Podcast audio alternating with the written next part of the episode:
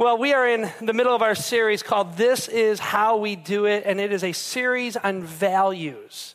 And, and you get the idea of values, right? What are, what are values? Values are your inner core. There, there's, they are what drives a man or a woman to become the kind of person that they are.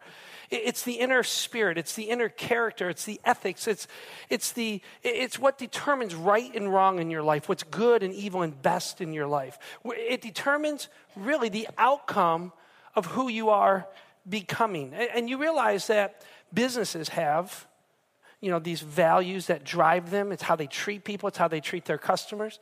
And of course, organizations have them, but churches have them as well. And so we started to talk about this last week that churches have have values. Churches have this DNA that drives how they do what they do. And so last week we started to talk about the DNA of Metro, the values of Metro, how we want to do church.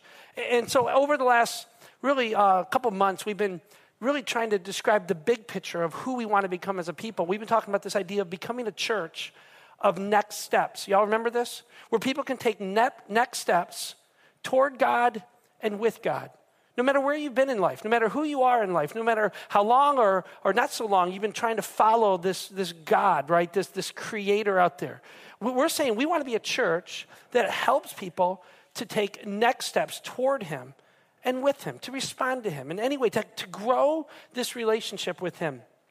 But that's, that's why we do it. But this idea of how we, we do it is determined by our values, what we hold true, what we hold dear as a people. It's the values we're, we're creating as a church will determine how we treat people, how we treat the world around us, and how we treat each other. It's what we're going to hold on to and cling to no matter what comes our way. And so last week, if you were here with us, we launched out on our first three values. Anybody remember this?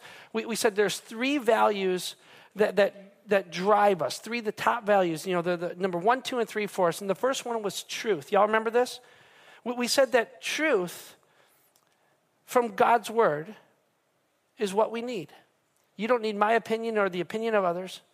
You need truth that comes solely from God's word. And this community we call Metro is built around the truth of God's word called the Bible. We cling to it. It is the source of life, it is the source of our being. It is the source of who we want to become. It leads us to God. So truth is the first thing. But we said that truth must be blanketed in like a burrito of love. Y'all remember this? That that that truth always points at love and love always points back at truth. They're completely inseparable. The world when they look at us, if they don't see people who love deeply, who care deeply, then they'll forget our truth. They'll ignore our truth. They don't want any part of our truth. But when the world sees that we, that we love deeply, it'll open their hearts, it'll open their minds, it'll open their souls to the same move of God that many of us have experienced. So, truth points at love, and love points back at truth. And when truth and love come into your life, they come in the, in the form of a person. His name is who? Jesus. Jesus embodied truth, Jesus embodied love. And friends, when, when you, if you, get to this point in your life where you meet Jesus, I mean, where, where truth invades your soul and where love invades your soul, you will want to get to know Jesus better you will want to grow into his likeness.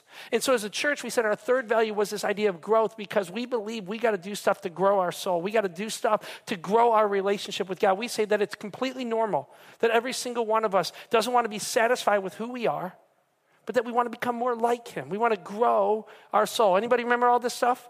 Y'all with me so far on this? Does this kind of, you know, move you in the same direction? Is this something that you can say, I want to be part of? Is this it for you? Y'all with me on this? Because we can go home right now, folks. Y'all with me? And so this, so this idea of values, and, and I want to just lay the next three out for you. And, and, I want to tell you them all at the same time, then we'll just kind of flesh them out real quickly. Uh, but, but what I want to do today is I want to take you on a bit of a journey. I, I want us to go somewhere, and we're going to take a little bit of a risk today. And, and so you're going to have to track with me, but I just want to lay out these, these next three values because I think they are incredibly important to the DNA of our church. They're at the heartbeat of who we are. And here they are for you guys. Ready? You all ready? It's passion, it's relevance, and it's excellence. See, this idea of passion is that we want to be a people who passionately pursues the heart of God. We want to be a people that passionately pursues the presence and the power of God in our life. We want people to know that we really believe what we do believe. We don't want people just to look at you and go, I'm not even sure you believe that. When they look at us as a community, I want people to know unmistakably that we are a passionate people for God and all things God, that we want more of Him in our life that it's critical, um, that, that, that people know that it is real within us. Friends, when you walk into this place, I got to be honest, my, my goal is to light a fire in your soul.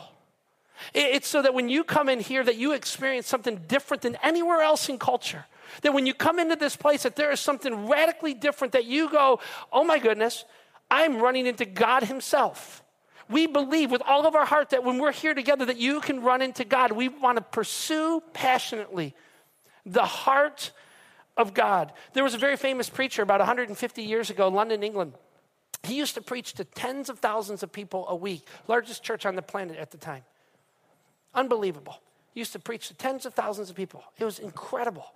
And one day he was asked why people came to see him preach in such large numbers. His answer was quite telling. He simply said this He goes, Well, I don't know. I think people want to come and see me burn. I think people want to come and see me burn. What was he saying? like a moth to the fire. People are drawn because something is real inside of us. People are drawn to God because they know that God is here and that we are a people passionately pursuing God. Now, friends, that very same cathedral that used to be packed by tens of thousands each and every week literally has a handful of people left. It has become a tourist trap inside the very heart of a city that used to know the heart of God. And, friends, the reason it's an empty place now is because something has died inside of the people. The Spirit of God is no longer alive inside of the people. Friends, listen, if they don't see that this belief in God is real and passionate, that it's an all consuming fire inside of us, then we deserve to die too as a church. We deserve to shut our doors and shutter our windows because they need to know that it is real within us. I think one of the reasons that people are leaving church life by the droves and that churches by the thousands are shutting their doors every single year in America is because the Spirit has died long ago and they're just now getting around to the funeral. And I don't want our church to die. But if the Spirit of God leaves our church, then we deserve to die. We've got to be a people that burn brightly with the passion and the uh, um, pursuit of God in our life. I think people walk into church every single week by the millions in America, and they walk out going, Why was I even there? There was nothing alive there. There was a shallowness of soul there. And they're not sure that they even need to go back the following week or to let alone be involved in it. Friends, that can never happen to us. There can never be a lack of passion in our pursuit of God, nor can there be a lack of relevance. And this idea of relevance is this this is really our, our next core value. This idea of relevance is that we desire to connect people in a very real way to a very real God. We want it to be tangible in their life. We, uh, this is so important, friends. You think about it. God places um, his call his desire, the desire for him in people's hearts. He starts to stir this around in people's hearts. And what happens is their hearts begin to stir. They look around and they go, I'm missing something. I need something. I want something more. And so what do they do naturally? Oftentimes they'll find a, a church. They'll find his church. And so they'll walk into his church. And if it doesn't relate with them, if it doesn't move them, if it doesn't connect with them, they walk right back out and go, I don't even know what that was about. Friends, um, for many people, when they finally get up the gumption to come to this thing called the church, they walk in and they find an entirely different world. And I just don't mean a completely different look. I don't mean an irrelevant style, even, even though I think that's part of it. I think it, it's far more than just uh, irrelevant music or dress or, or look of a building, even though, again, that's, that's part of it. I mean, it's a, probably a big part of it, actually. You know, because when you think about it, I don't know too many people who are busting out songs that are 200, 300, 400 years old. I just don't. I don't know too many people who, when they get their new living room furniture, come up with wood benches, right? I mean, you know what churches use for chairs, right? I mean, we, if you grew up in church, you know what I'm talking about, right? They're called what? Pews. And they go, whew, pew, those things stink, right? I mean, pews, right? I mean, pews are used in churches. They're these wooden benches with wooden backs, and I think they're kind of like designed for torture and guilt. I'm not sure. But, but, but think about this. Where else in all of culture do you see, where only else in all of culture do you see pews being used? In court.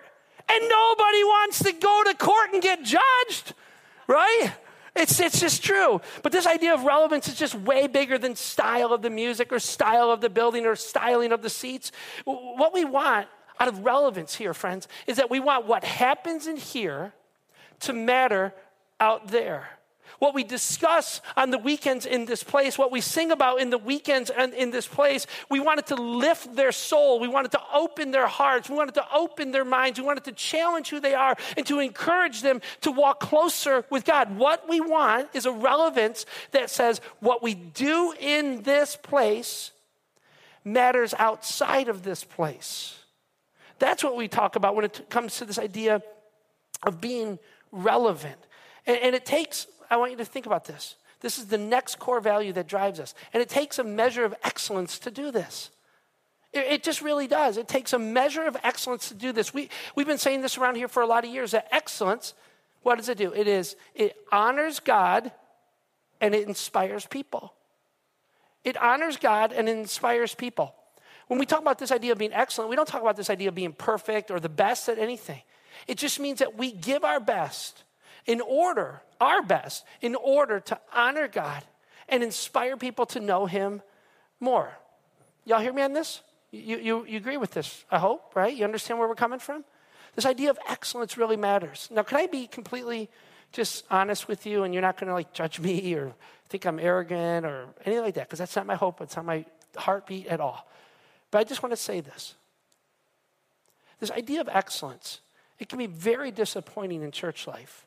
I, I can tell you this that the vast majority of churches that I've stepped foot in, in over the last 20 years has the experience has left me incredibly disappointed when it comes to the quality of the experience. And, and, and, here's what I mean by this this idea of the quality of the experience. I think it is an absolute sin to bore people to death. I think it is a sin to take the mighty living word of God and to somehow give it in a way that puts people to sleep. I don't get that because my God is alive. My God wants to do a work deep inside the hearts of people.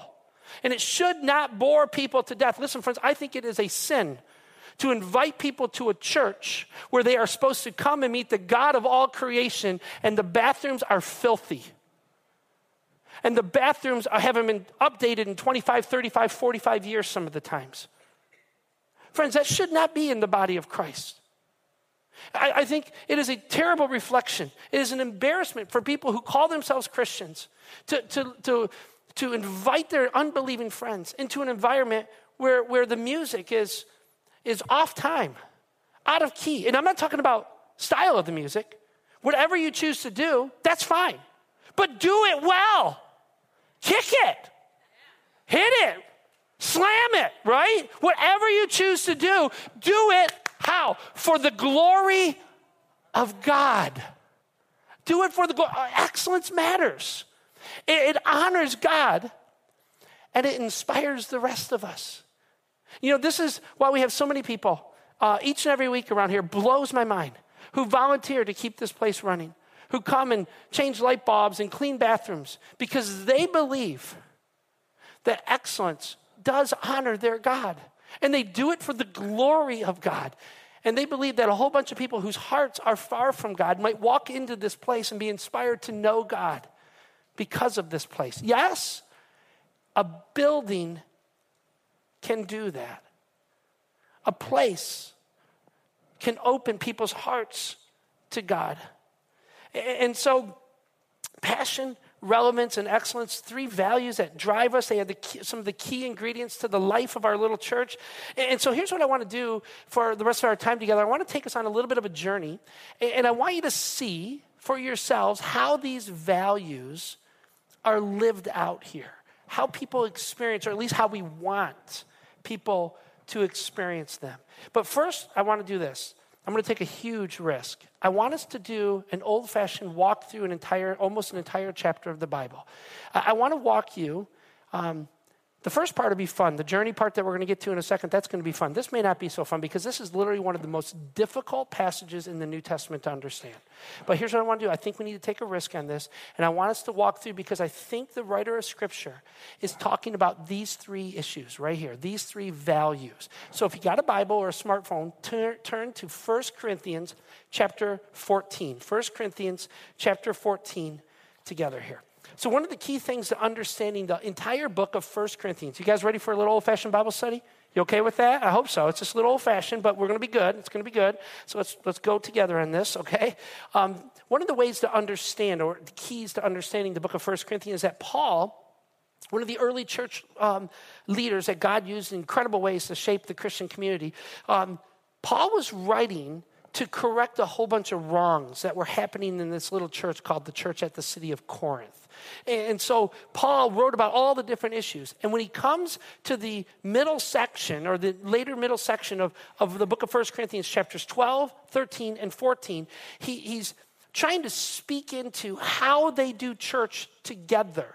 He's, he's trying to form their values. He's trying to shape their understanding of what the public gathering, pause, what we are doing right now, is the exact same thing that Paul's talking about. When he gets, when the church, when the Christian people, when people interested in the things of God, when we come together, we call it church. So Paul was talking about what happens when we come together and do church. Okay, so he's in, in the in the second or first Corinthians chapter 12 through 14.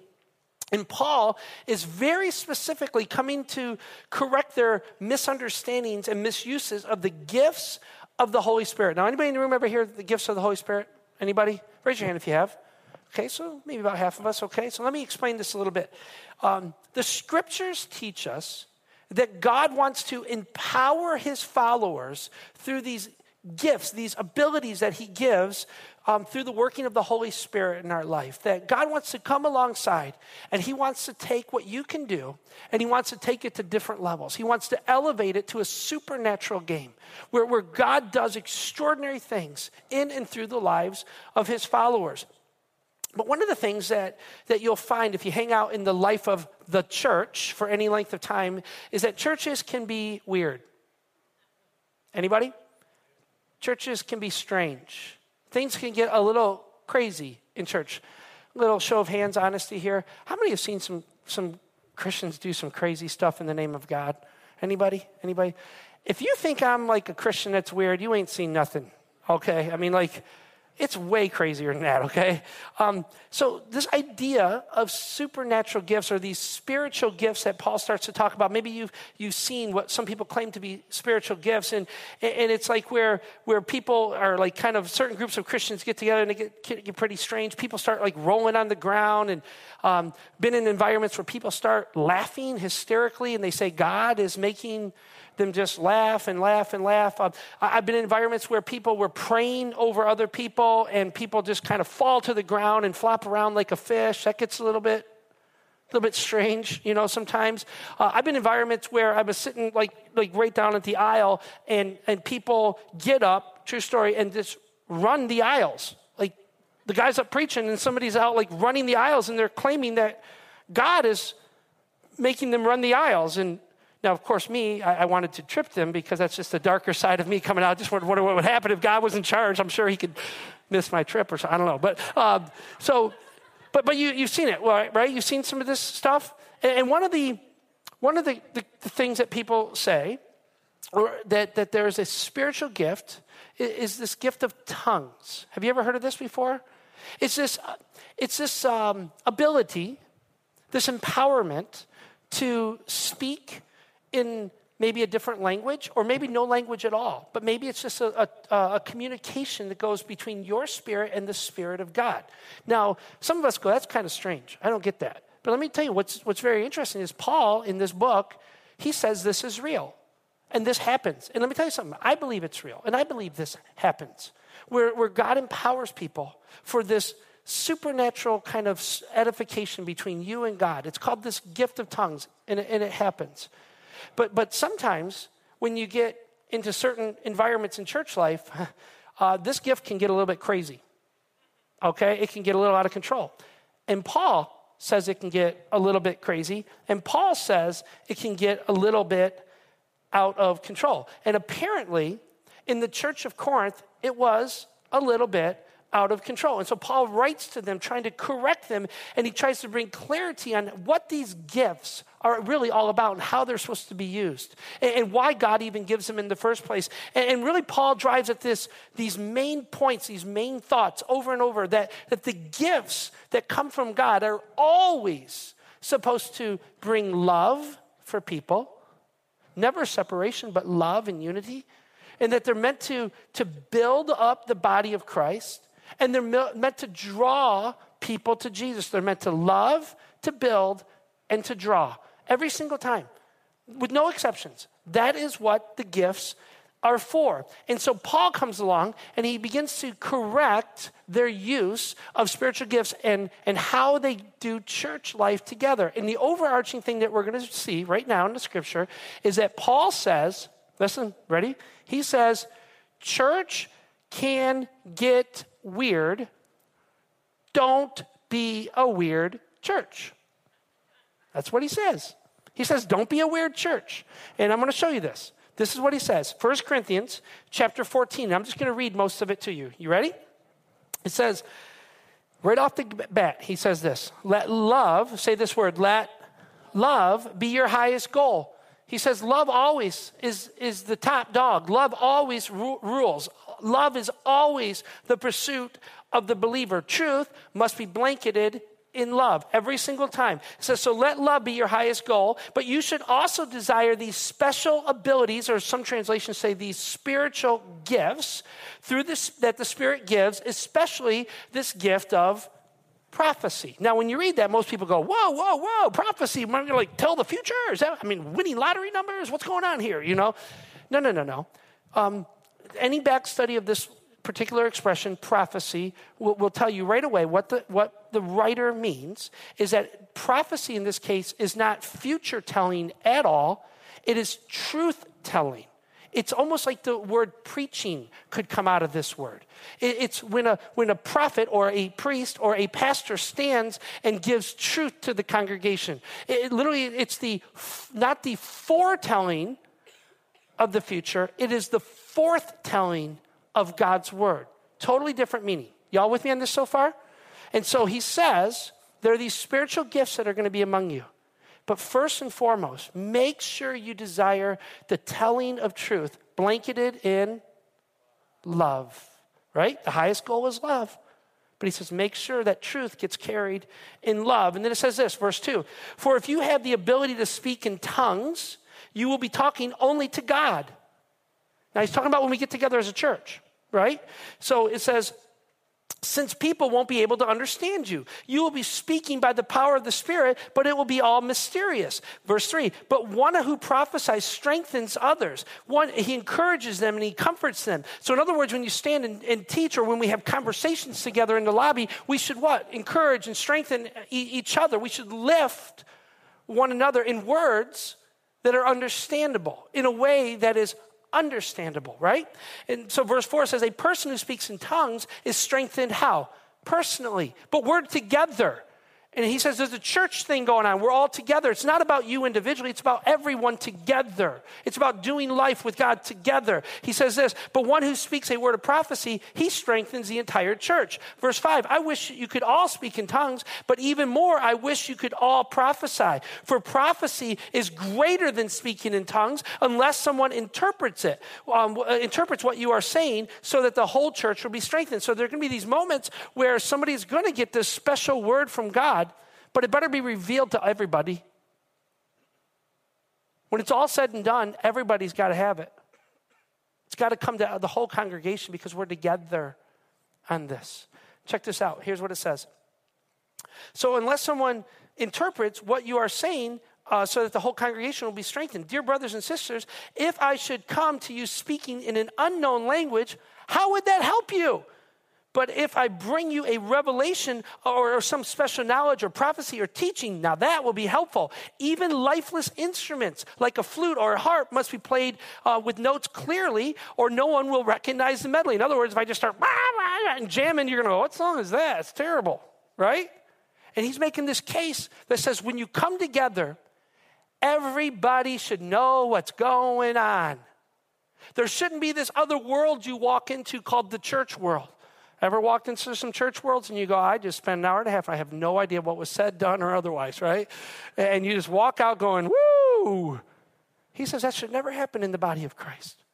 People should get it, they should know it, it should resonate in their soul. Now, listen, he goes on, he says this um, where am I at? Where am I at? Oh, oh, yeah. Then he says this. He goes, and if the bugler doesn't sound a clear call, how will the soldiers know they're being called to battle? And it's the same thing for you. If you speak to people in words they don't understand, how will you know what you, what, how will they know what you are saying? You might as well be talking to an empty space.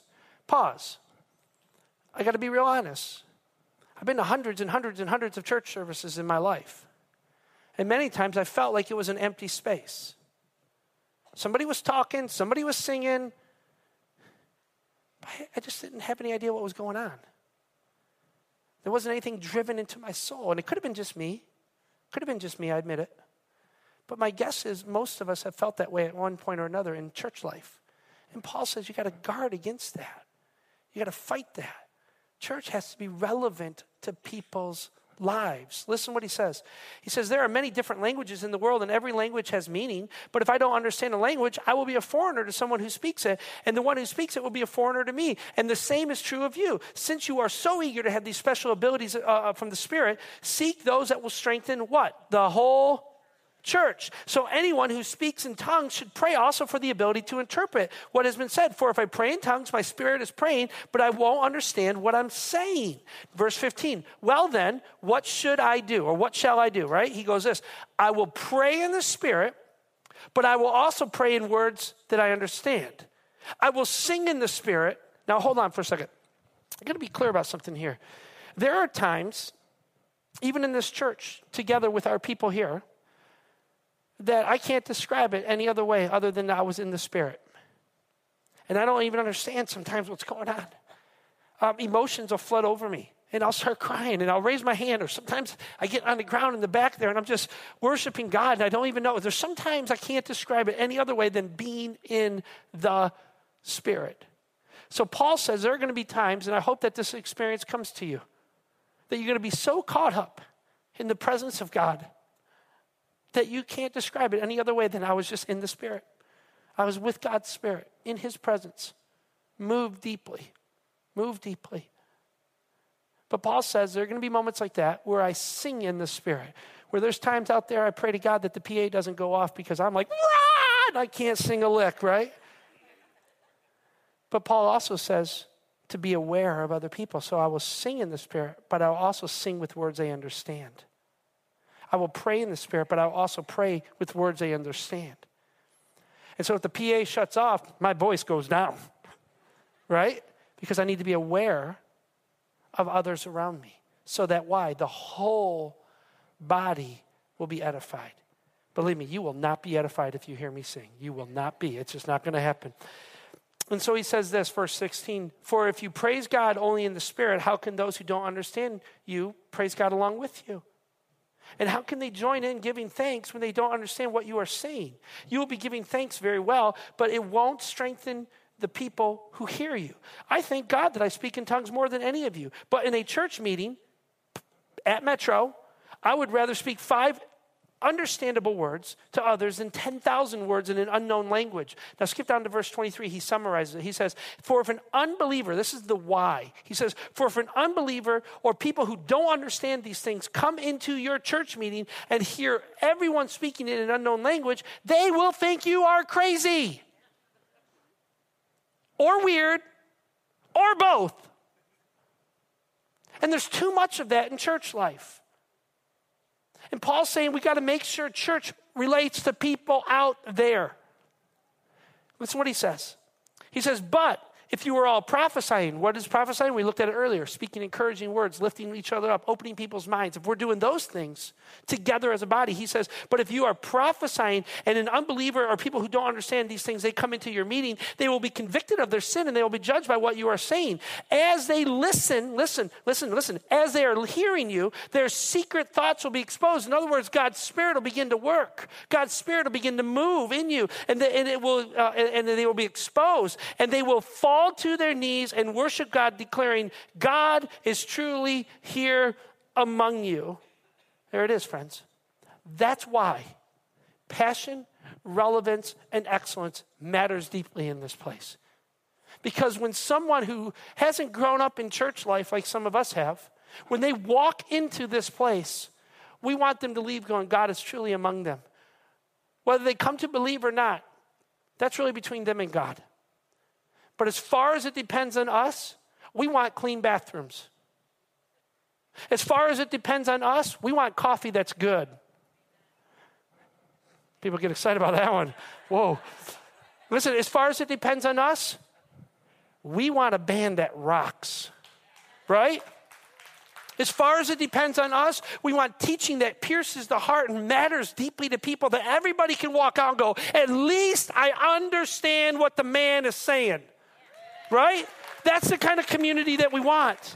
Because listen, friends, the, what Paul is saying to us here, he was saying that the church is far too guilty of pushing people outside of the church. Have you ever heard people say, well, if I go to church, I'm going to feel judged?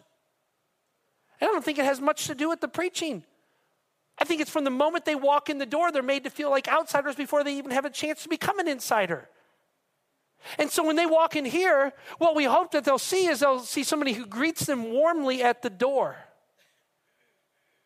The, the, the, we're in a commercial building because we want people to go, I'm used to going to Sam Club. I'm used to going to Home Depot. That's normal. And so we want them used to coming to a place like this. This is why we chose to be in a building like this. This is why we chose to build the next building the way we did. So when they walk in here, they get warmly greeted. They look around, they go, This ain't church. This isn't church how I remember it. This isn't church how I've seen it. But they walk in here and go, There's something fresh and there's something different about this place, something inviting. This isn't church as usual. This is why we want them to be met with the aroma of Baxter's because it's good, right? And we want them to feel like it's good. And when they walk in here and see music and the lights and the fog, and you go, fog is from the devil. Are you crazy? I mean, it's accepted everywhere else but the church. Fog is not spiritual either way. It's what you do inside of that fog for the glory of God.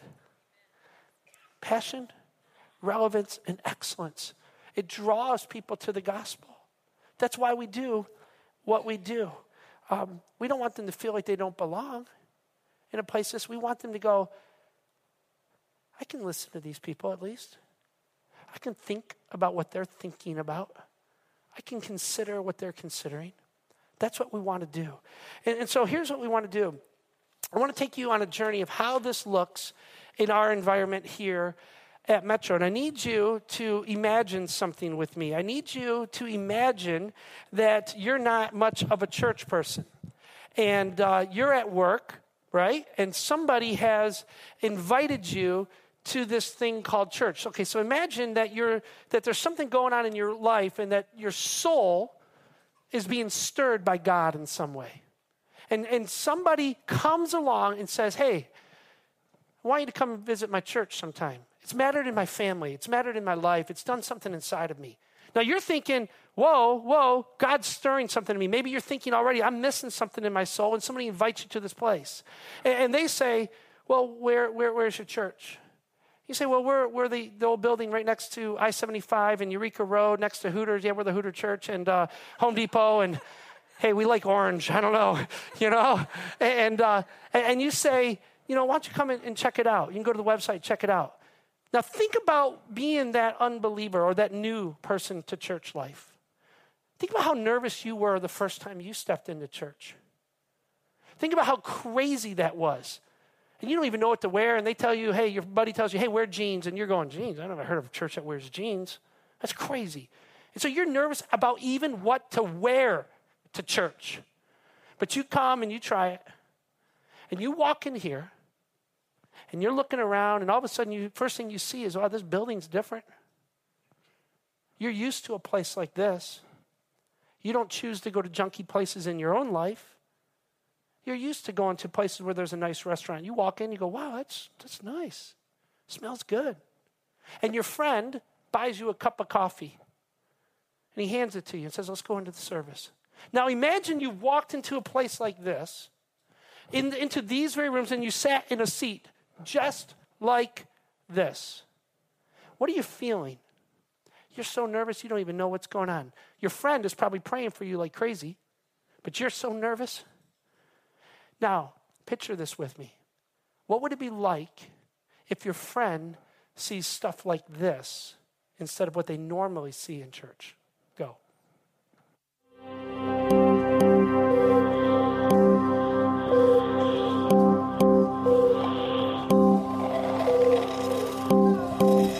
We think God is a creative God. He's the master creator. And so when you come to this place, you'll see lots of video and drama and creative stuff, not because it's entertaining, but because it speaks to the heart of humanity.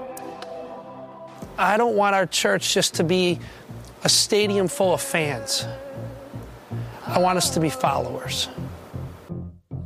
Everything you did before you hit the ground,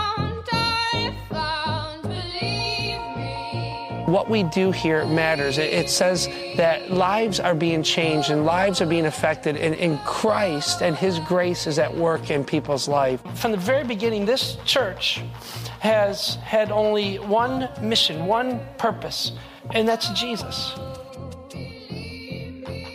People ask all the time, man, why in the world do we do what we do? Why do we have the band so loud? Why do we have smoke and lights? And here's why because heaven is going to be a party. Heaven is going to be loud. There's going to be lights. There's going to be smoke. I mean, they're going to see Jesus and be like, boom, blast down, go, holy, holy. We're going to be screaming our guts out, and it's going to be awesome. Shortly after getting out of jail the second time, my sister told me about Metro, and I found out that it was only like a mile away from me. So I started walking. I had no car, I had no license. I started walking every week. He brought the invitation for you and I to come boldly into the presence of God. The Son of God, the Savior of the world, the Messiah, the Redeemer. He's always, always been at the end of everything that we do, the end result, the end goal of everything that we do. Jesus is the author and finisher of my faith. And Jesus will finish what he starts, and Jesus will never lose one of his own, and I know I'm his. Can you imagine the final moments before death? Many of us have been around somebody's final moments, but all of us have seen a movie where somebody is about to breathe their final breath. Now, I want you to imagine this with me. Imagine that you've been found guilty of a terrible crime. You've maintained your innocence all the way through, but in your heart, in your soul, you know you're guilty. And now you're standing at death's door. I want you to think about this for a moment how you and I, we let one thing, one desire, one control habit separate us from God. That we let this one thing consume us to the point of pushing out all of the other blessings of God, all of the other call of God on our life. We, we let it steal our joy. We let it steal our happiness. We let it steal our relationship with God. As a matter of fact, everything in our culture, and I mean everything, says you can get what you want and you can get it right now. Uh, everything in our culture says don't deny yourself anything. Matter of fact, fill every desire, every longing you have, and fill it right now. All of this competes with God's place in our life. And the problem is, is that we are so stinking full of everything else in the world that God gets drowned out, that his voice gets clouded out, drowned out in our life. So, what is God calling you to?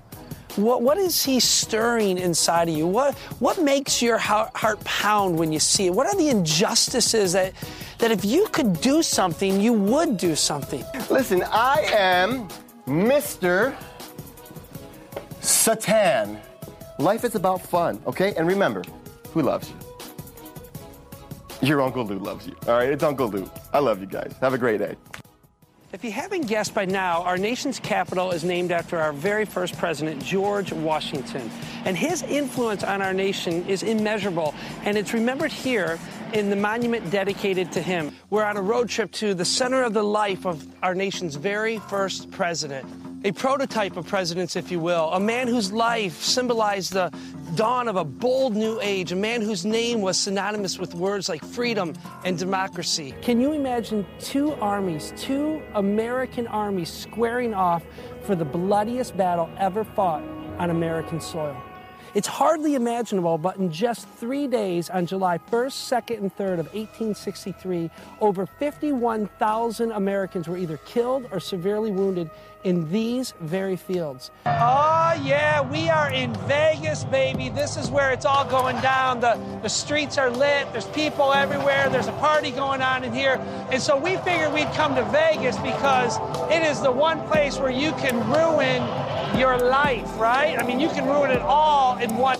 He promises that whenever you sin and fall, He will pick you up again, dust you off, clean you off, and put you back on the road. Like God literally reaches down in the middle of the chaos of our life and He swoops us up and says, You are mine. If you meet Christ, here's what you do for the rest of your life you go make disciples. Now, when you see that, you are right away going, This is a different kind of church. Am I right? I mean, you, you, you're at least willing to listen. When you see creativity and passion and excellence all on display, when you see something that is relevant to you, catching your attention immediately, you go, I am willing to listen. Friends, if we, we, we they have to hear before the gospel can be truly given to someone. And so we want to create a culture here where they listen, where they're willing to hear. So this is why we invest so much energy and creativity and into, into video, into all of these things. Um, you think about music. How important is music to people? I mean, it's huge. How important is music to culture? It is the language of culture. Matter of fact, they say if you want to know the next generation, look at their music. Look at their music. It carries their ideas, it carries their passions. And so we want music to be not only just something that we, we go through and go, oh, we did a little worship. No, no, no, friends. We want music to carry our souls to God. We want people to walk in here and have a moment where in, we're in the middle of a crazy world, in the middle of a loud, out of control world, that they have a moment that is sacred, where they can connect deeply to the heart of God. So worship carries us to the heart of God. And this is why we put so much effort into this thing called music around here. Let's worship together.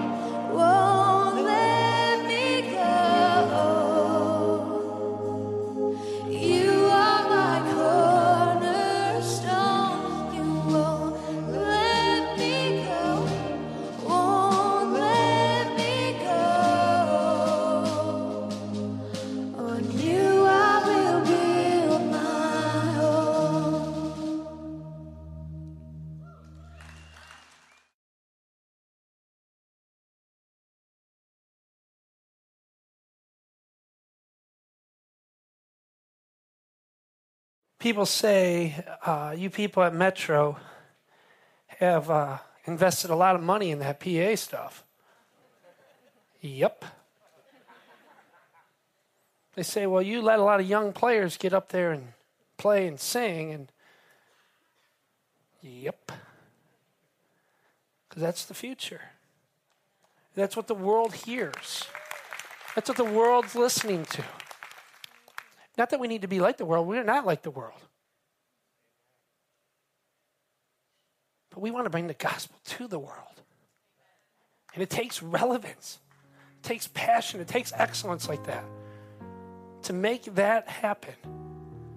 To make it happen. So when we come together at a place like this, I want you to imagine being a guest, someone who has spent their life outside of the body of Christ.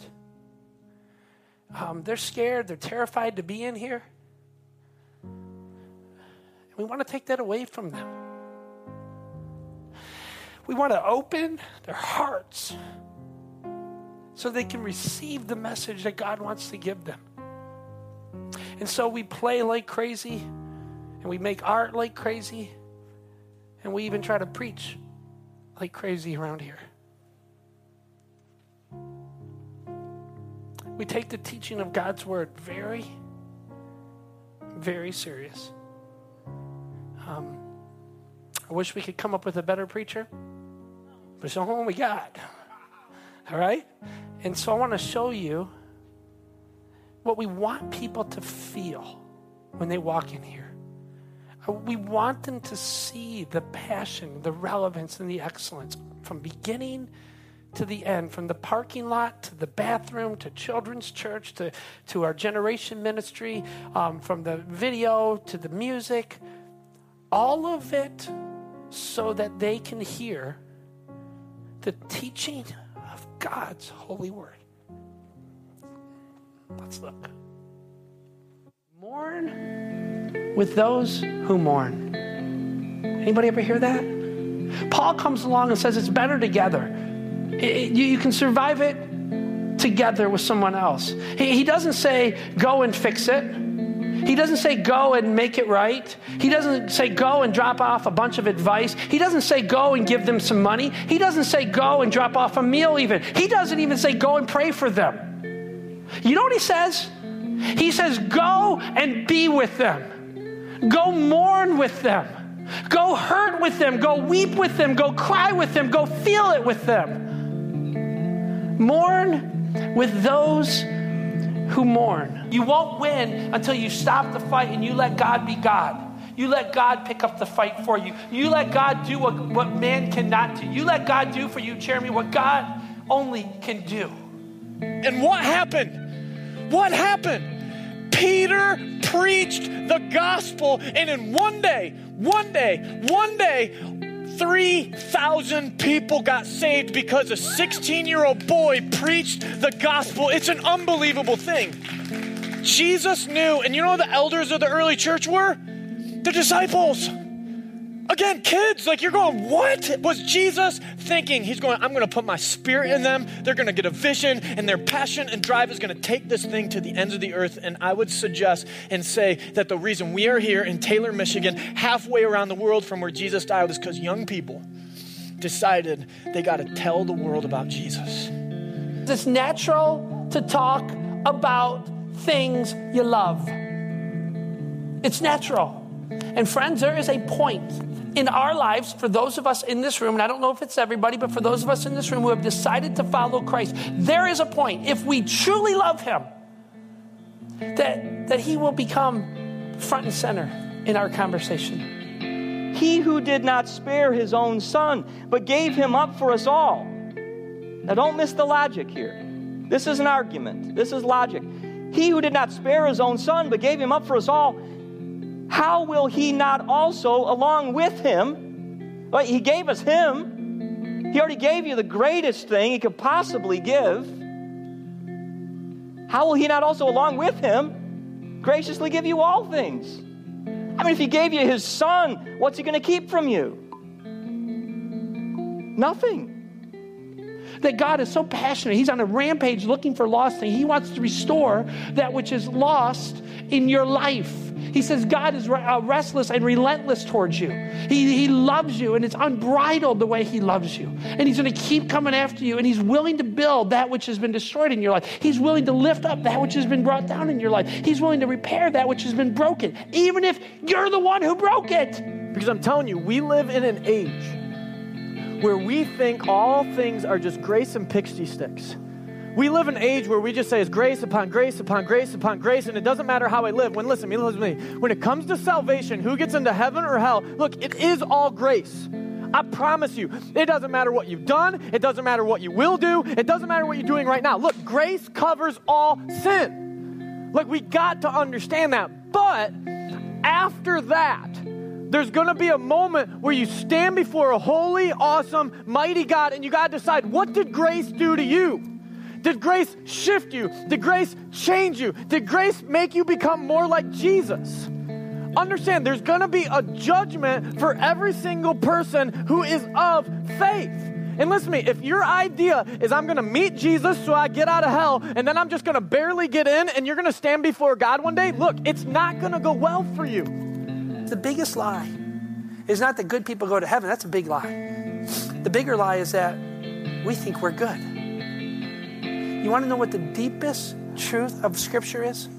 Is that good people don't go to heaven. Listen to me. Forgiven people go to heaven. There's this moment in our lives, if we get outside of God's will, that shame comes our way. And as a result, shame had, listen, when Adam and Eve sinned, when they fell, as a result, shame enters the picture, right? And I want you to note this, friends. I want you to get this. I want you to think deeply about this one simple statement.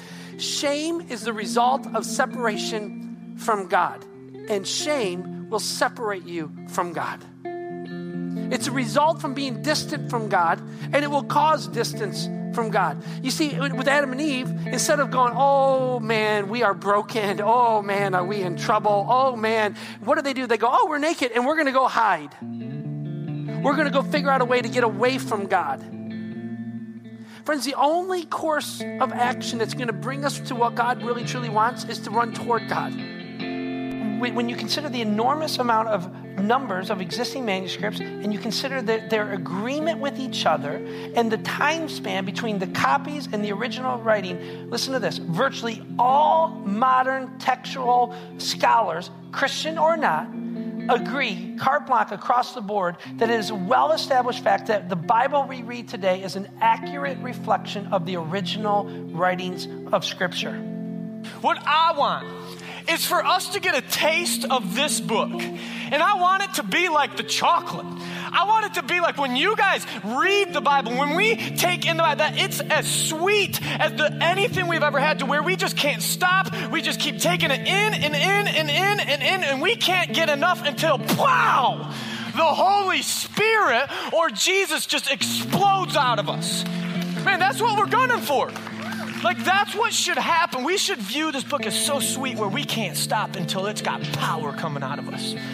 Um, you know, the truth is, there has to be something more than just do not judge because I look at my own life. And if I didn't have people every once in a while come up to me and say, Jay, man, bro, you, you have, you got to work on this. You got to change this. I don't know where I'd be. Because baptism, listen, friends, is an outward expression of an inward transformation. It is an outward of saying that your life is changed. It's an outward way of saying that I have a new love in my life. It's an outward of saying that I have a new pursuit in my life. It's an outward way of saying that there is something different inside of me. Um, it is aligning externally what God is already shaping internally inside of you. Amen? Baptism, yeah, amen? Baptism is a public declaration of a brand new association with your life. When Christ comes, He's going to shout a single word. And that word is enough. Enough. You hear this? Enough pain, enough sorrow, enough divorce, enough cancer, enough brokenness, enough hopelessness, enough despair, enough drugs, enough addiction. He's saying, enough, enough, enough, enough. It's over. You don't get the last word. Because if you want to make something of your life, if you want something to come of your life and you want to do something big, you want your life to count, you want your life to matter, then listen to me. The number one thing that you need more than anything else in the world is the presence of God in your life. Can I just tell you something? There is one chase, there is one pursuit that is worth giving your life to. There is one high, noble cause in our life that is worth giving our heart and soul to. And friends, that is to know God and His kingdom through His Son Jesus. Anybody? That is it, friends. And as a matter of fact, Jesus said it this way. Jesus said it this way. He said, Seek first. Seek first His kingdom. And all the other stuff that you chase in this world will be added to you. You seek first Him and all that He has for you. And God will take care of all the rest that He wants you to have. And what I'm learning is that during the in between, Jesus is clearing space for Himself.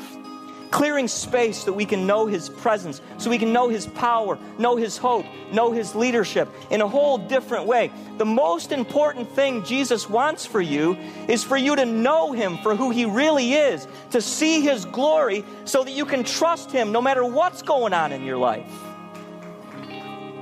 I want to be a church where people, all people, can take next steps.